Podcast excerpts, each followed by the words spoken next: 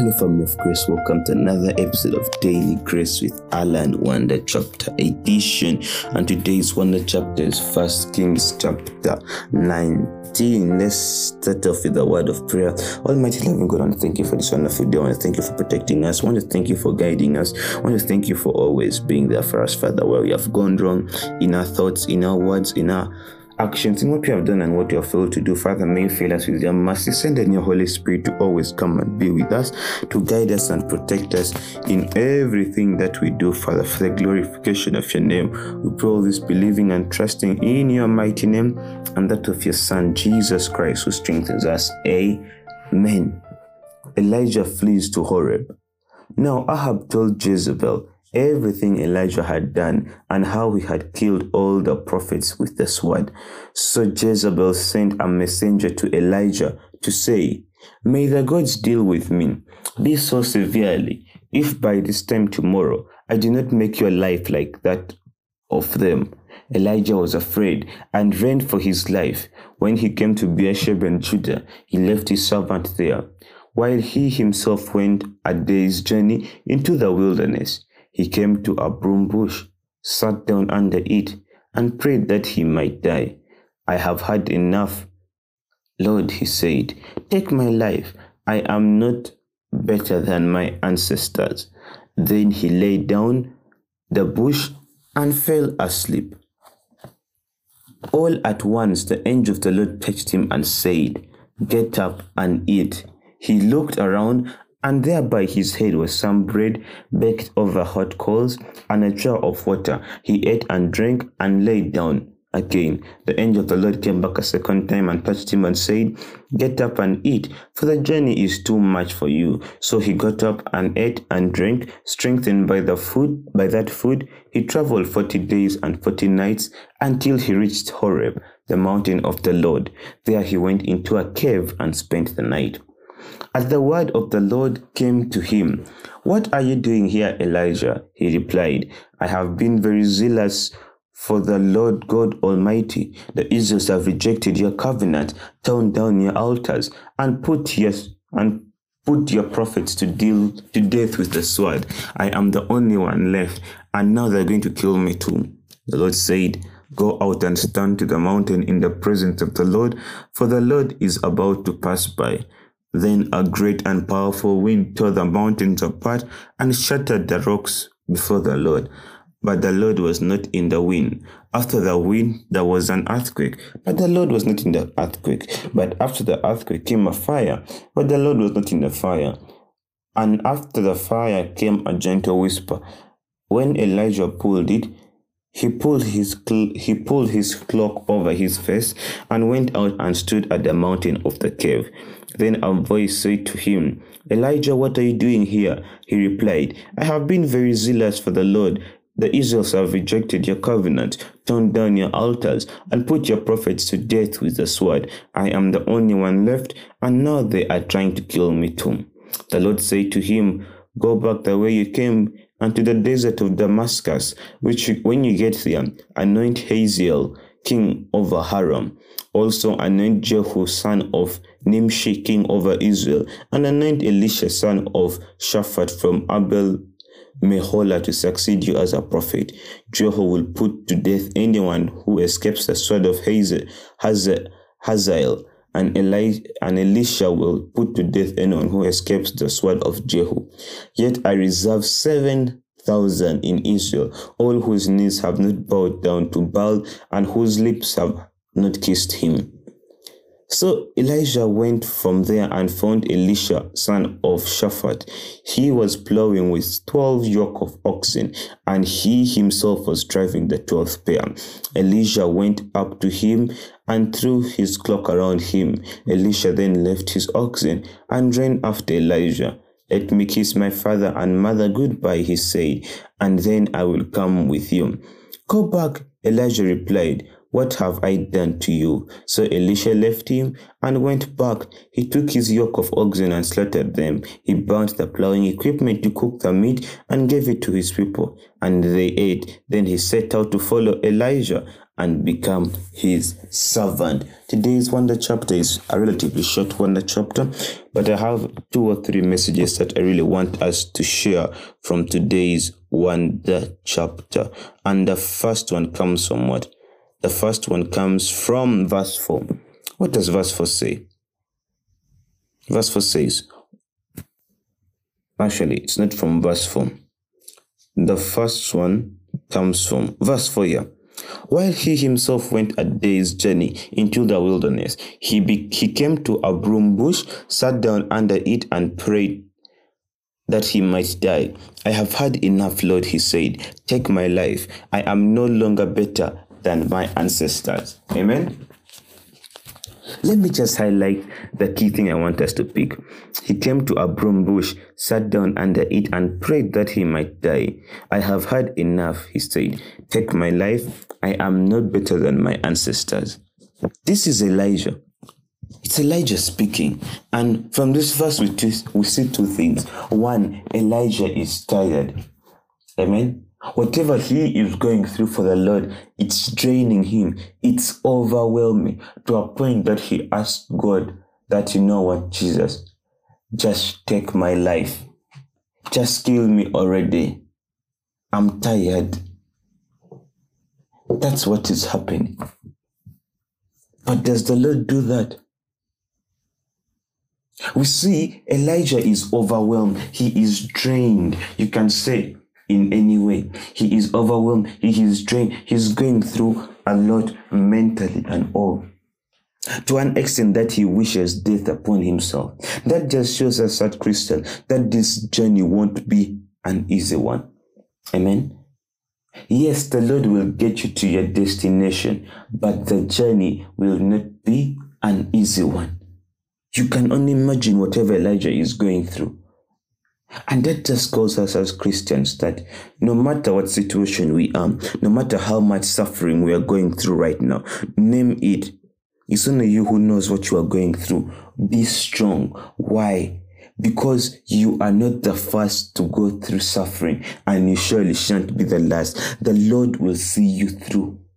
Just be patient. I know sometimes the devil will try to confuse you and make you think like, oh my God, you are alone, A, B, C, D. But no, God got you. The Lord has you. Amen. The Lord sees you day in, day out. He protects you. You're going to reach the destination. And yes, you may be going through a lot, but surely the Lord has said you are going to reach the destination finished. And that's all that should matter to you as a Christian. And the second thing, let's listen to what Elijah says. Take my life. I am no better than my ancestors. Amen. I am no better than my ancestors. We see Elijah was comparing himself with his ancestors. He was comparing himself. He was looking at his ancestors' past and then trying to compare, you know.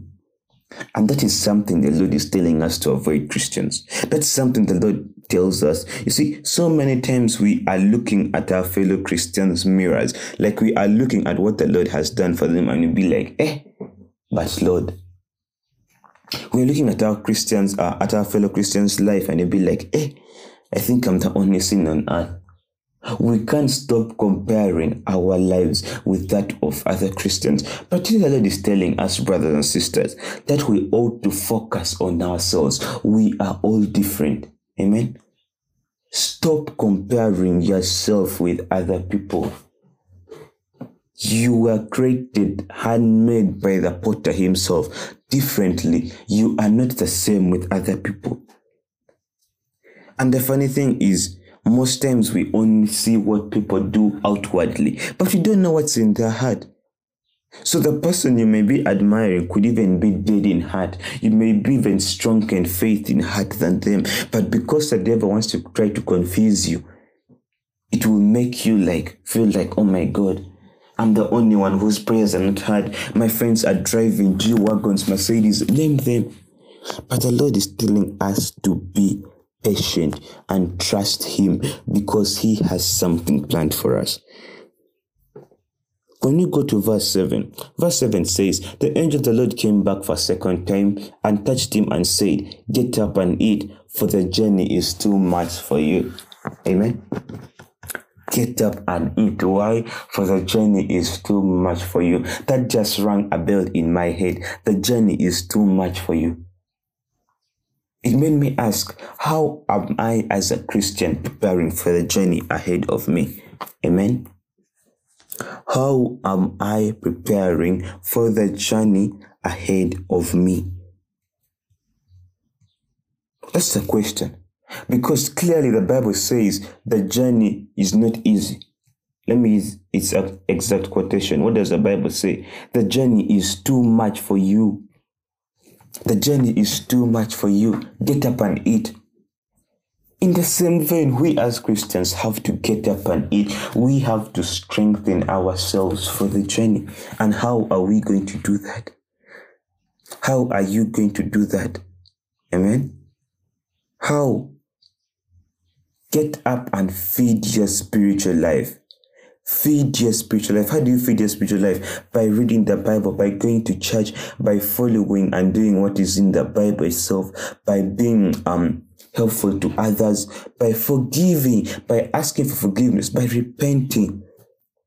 Those are the ways that we as Christians can feed ourselves, can feed our spiritual self. Don't starve your spiritual self. Why? Because you will not have enough energy for the journey. The Bible tells us that the journey is too much. But do not forget, brothers and sisters, indeed we shall reach our destination.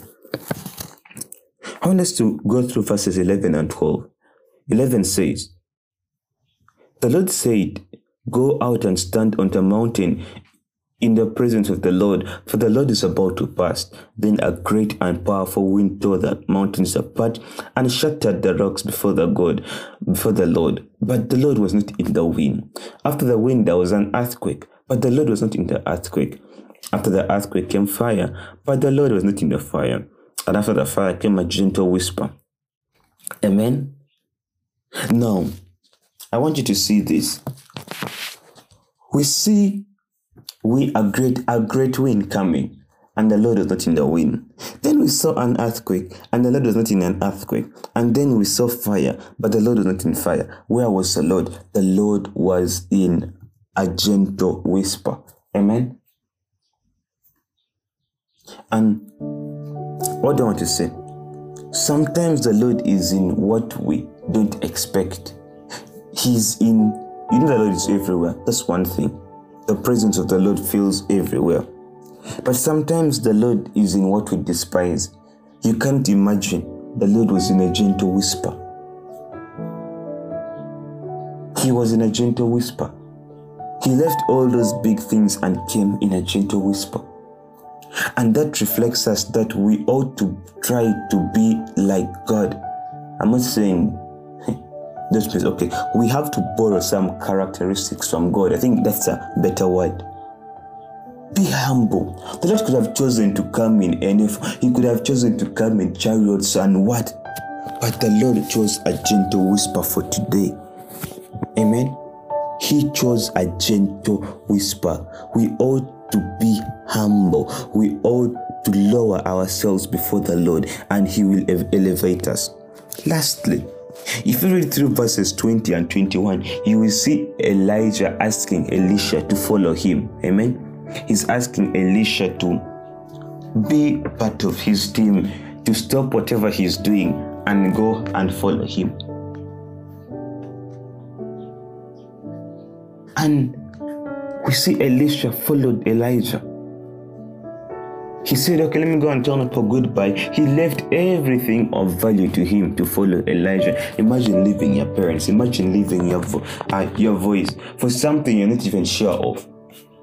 And that is what we call believers in faith. That he had faith that wherever the Lord was taking him, surely it's better than where he is right now. And that is what I want us to be.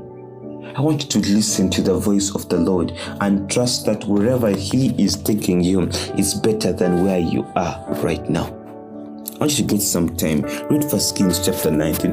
What do you get? What do you understand? Feel free to write to us daily grace with Alan at yahoo.com or send us a direct message on Instagram or Twitter at daily grace with Alan. Remember, the Lord can use one word to send a thousand messages. Almighty loving God, I want to thank you for this wonderful day. I want to thank you for protecting us. I want to thank you for guiding us. I want to thank you for this beautiful chapter, Father. Today we are seeing so many beautiful messages, Father. But the main thing we see, Father, so many times when you call us, Father, we are not willing to listen. Father, we are not willing to leave behind what we have. Father, may you always fill us with the Holy Spirit to always know that, Father, whatever you are calling for us, calling us for Father has a better value, has something better than where we are. We pray all this believing and trusting in your mighty name and that of your Son, Jesus Christ, who strengthens us. Amen.